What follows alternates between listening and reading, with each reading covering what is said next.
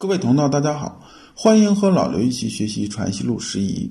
这一讲的题目是静坐之功用，对应《传习录》十一的章节是第三十八章到第四十章。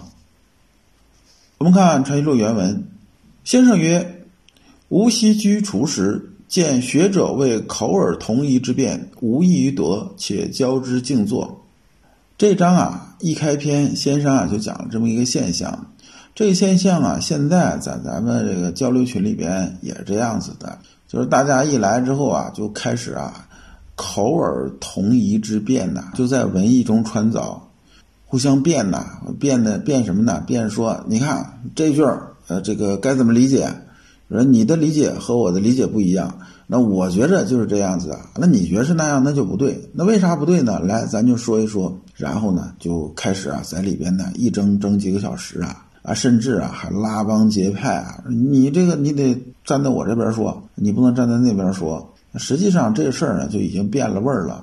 有很多人啊，在这里边呢占个上风啊，就沾沾自喜啊，觉着你看我厉害啊，争来争去啊，就算你争赢了又怎么样？争赢了吧，顶多算你牙尖嘴利，说你嘴巴厉害而已啊。我呢是很反对啊，在交流的时候啊争这些东西的，因为啊，阳明心学修炼心性功夫啊是个内求的事情。我们都一直讲啊，同道为鉴，同道为鉴，鉴是镜子啊。一个人呐，照镜子的时候，如果啊跟镜子争啊，谁更正确的话，那你说不精神病吗？照镜子的目的是为了正衣冠呐。出门之前照镜子，就是看看，你看我衣服扣子呢有没有扣错，领带呢打的正不正，是干这个的，不是出门啊跟镜子较劲的。但是呢，在这个交流这个圈子和这氛围里面呢，总会有这种人，就上来总是争着显着我高明，我水平高，无非呢就是一个好名之心作祟而已啊。对此呢，我是非常反对的。而有些人呢，就算你跟他点，也没多大用处。他自己呢，没有意识到你跟他点的时候呢。他呢就强词夺理，对于强词夺理这类人呢，连孔子都很烦。而人性这些东西呢，几千年来啊，只要是物种存在呢，它呢就一直存在如此。所以先生啊，当时碰到的事情和我现在碰到的事情几乎是一模一样的。先生啊也没有办法说你挨个去指点吧，有些人呢实在是没法指点的通透。就像呢上一章咱说啊，碰着童克刚这种人。轴的不行啊！你点了半天就戳的全是窟窿，那也是点不明白的。你只能掰开了揉碎了去说。先生当时身边跟他学习的人是特别多，如果每个人都像答童克刚这样啊，掰开了揉碎了去说，那根本是应对不过来的，那是一点办法都没有的。而像我们现在学习交流群里边，一个群里边至少四百多人，里边呢这种情况是很多的。如果每个人都掰开了揉碎了去说，那根本是应对不过来的，那真是一点办法都没有的。很普遍性的这种问题啊，会有专题这种讲座，掰开了揉碎了去说。个例的事情啊，实在是没办法。当时阳明先生啊碰到的情况也差不多。挨个去解释啊，没法去解释，那怎么办呢？那就告诉大家，大家不要说了，不要说了。心性功夫是内求的事情，大家呢就不要叽叽喳喳。咱这儿不是菜市场，大家呢静坐吧。儒家静坐啊和其他静坐啊不太一样。我们一般理解的入静功夫讲到静坐啊都是盘腿坐，儒家呢一般讲的是正襟危坐，盘腿可以，捶腿呢也可以。阳明心学实修功夫的时候，入门就是收束心猿意马。我们呢也很讲入静功夫，但要求啊没那么高。就是说，不像道家讲什么导气，佛家讲入定，咱不讲这些东西。讲的呢就是正襟危坐，观念头生灭，触摸心体。先生啊对这帮人啊要求静坐。哎，很多人啊就开始啊按照先生的要求开始静坐，往这一坐，发现呢确实有效果，但是时间长了弊病也出来了，就是啊喜静厌动，逐渐呢流入枯禅这个毛病了。关于枯禅这个事情和啊弊病啊，我们在《传习录》中间讲的是非常多，这里边呢就不展开去说了。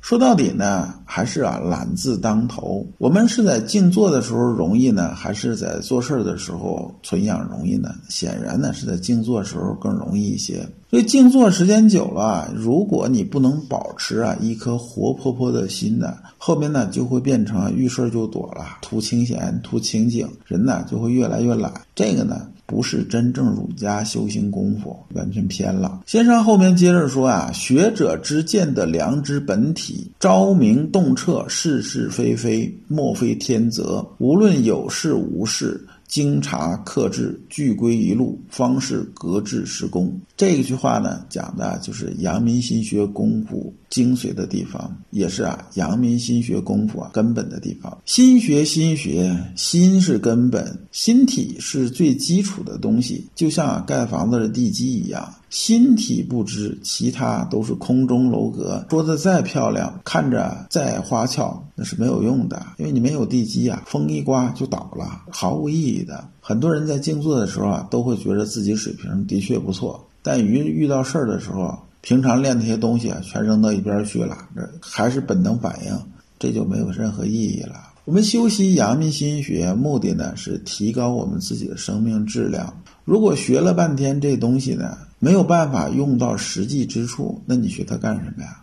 所以先生这个总结说的意思啊，是说呢，你无论是静还是动，根本在于啊良知存养。良知呢是没有动静分别的，你只要把这个集中点呢落在存养良知上，就不会啊有喜静厌动这个毛病出来。总结一下，这一章先生啊，其实把心学实修功夫说的已经非常清楚了，特别是顺序。首先呢，先学会闭嘴。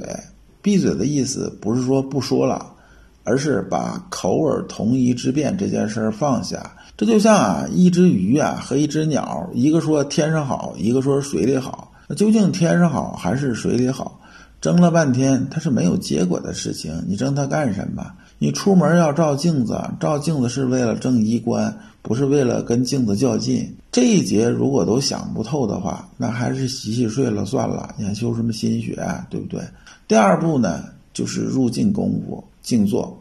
静坐的目的啊，是收束心猿意马，触摸心体。当触摸到心体之后呢，你能感知到黄庭一窍的气机流行。第三步呢，就是存养。存养啊，也就是我们常讲的世上魔。世上魔啊，魔的不是事儿一端，魔的呢是心一端，这点非常重要。很多人呢把世上魔啊望文生义，把世上魔当成事后反思总结，说这就是世上魔，这不是一回事儿啊。事情结束之后啊，这种反思总结等等等等，这些呢叫前事不忘，后事之师。要不要提倡呢？当然要提倡，但这一部分讲的不是阳明心学里边讲世上魔的范畴。做心性实修功夫的时候啊，这一点一定要注意。我们接着看第三十九章。先生曰：“昔孔门求中行之事不可得，苟求其次，其为狂者乎？”这句话呢是出自《论语子路篇》，原文是：“子曰。”不得中行而愚之，必也狂捐乎？狂者进取，捐者有所不为也。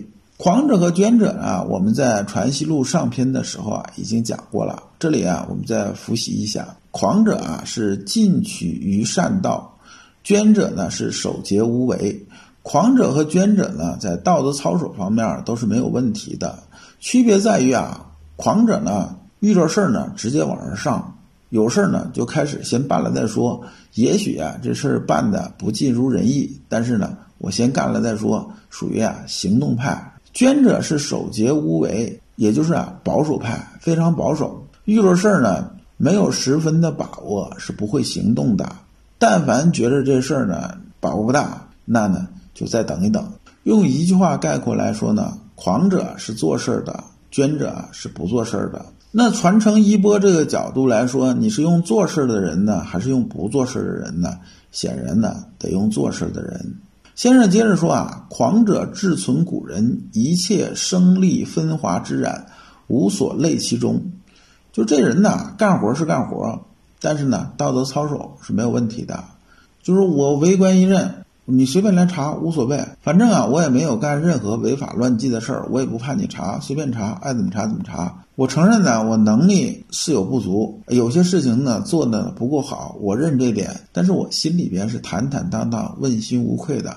我不怕你查，所以先生才说这句“真有凤凰翔于千仞气象，浩然正气顶天立地啊”，自然呢有利于千仞这种气象。狂者呢是可以用的，只要啊他慢慢的在做事之中往前进展，随时啊保持存养良知，自然离道就不远了。先生接着说：“于自鸿胪寺以前，学者用功尚多居局。”这个拘呢，就是拘束、拘留那个意思。学者很多人呢，还是捐者，遇着事情啊，畏手畏脚的，这样是不行的。先生自己说呢，我刚开始的时候啊，也有这个毛病，遇着事情觉着这事情我心里头把握没那么大，再等一等，再看一看。后来呢，等到啊龙场悟道之后啊，就是心机力通透了，良知啊通透了。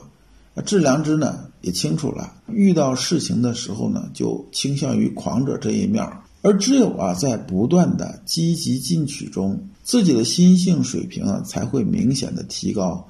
所以先生啊反复强调“世上魔”这个三个字，也正是啊基于此。第四十章，先生常与学者曰：“做文字亦勿妨功夫，如诗言志。”只看而意象如何，意得处，自不能不发之于言，但不必在词语上驰骋，言不可以违为。先生这一章啊，主要是讲啊写东西这件事情。先生说呀，写东西啊，并不妨碍你做心性功夫。我们知道诗言志，诗言志的说的是啊《诗经》这件事情。说《诗经》啊，就三个字啊，哪三个字呢？就是啊，思无邪。当年呢，孔子删述六经的时候，《诗经》原来有多少呢？大概九百多篇，删到三百篇。那标准是什么呢？这个三百篇都是思无邪的，不会引导人到邪道上去的，都是啊，符合此心中和的。所以讲诗言志，现在很多人立志啊，都把立志理解成我将来要当个医生，我将来要当个科学家，我将来要当个亿万富翁，哎，我将来怎么怎么样？这个呢讲的不是志，这个讲的啊是志的载体。那什么是励志呢？比如说我将来要做一个好医生，好呢是你的励志，医生呢是这个好字的载体。这个呢，一定要分清楚。所以说，诗言志啊，说的呢，还是回归本性，存养良知。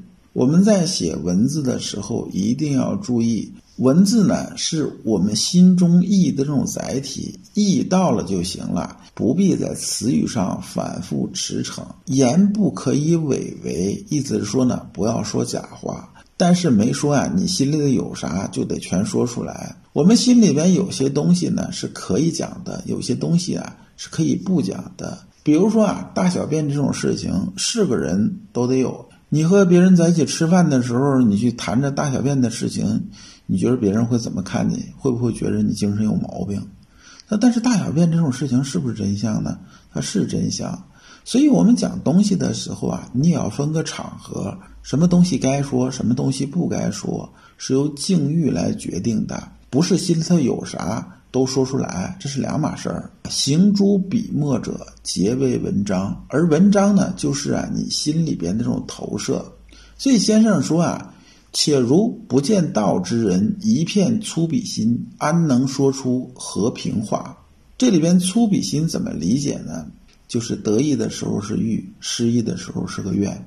任何作品呢，你都是啊，作者内心世界这种投射，他希望构建的世界是什么样子的？先生接着说：“纵然都做得，透一两句露出病痛，便觉破此文原非充阳得来。”说就算有人呐，他的水平没到这个位置，照葫芦画瓢，看别人怎么写，自己就怎么写，但只要写出来的东西。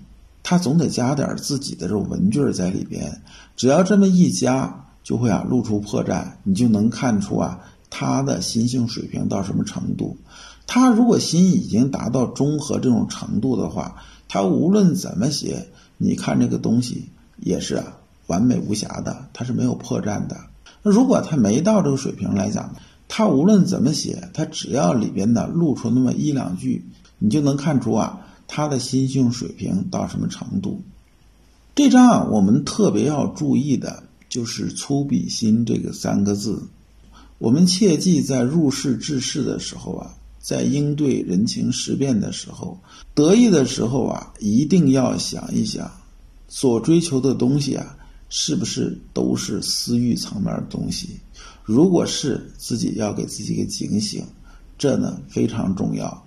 失意的时候要想一想，我们心里是不是有怨毒？是不是怨天尤人？怨别人？怨社会？怨这个境遇？怎么怎么样？人一旦被欲和怨这两个字淹没之后啊，是百分之百要出问题的。人得意的时候，一旦被欲望牵引控制，难免就会得意忘形。一旦得意忘形，倾覆的危险就会随时而来。而人失意的时候，心里边越是怨毒，越很难能得到机会。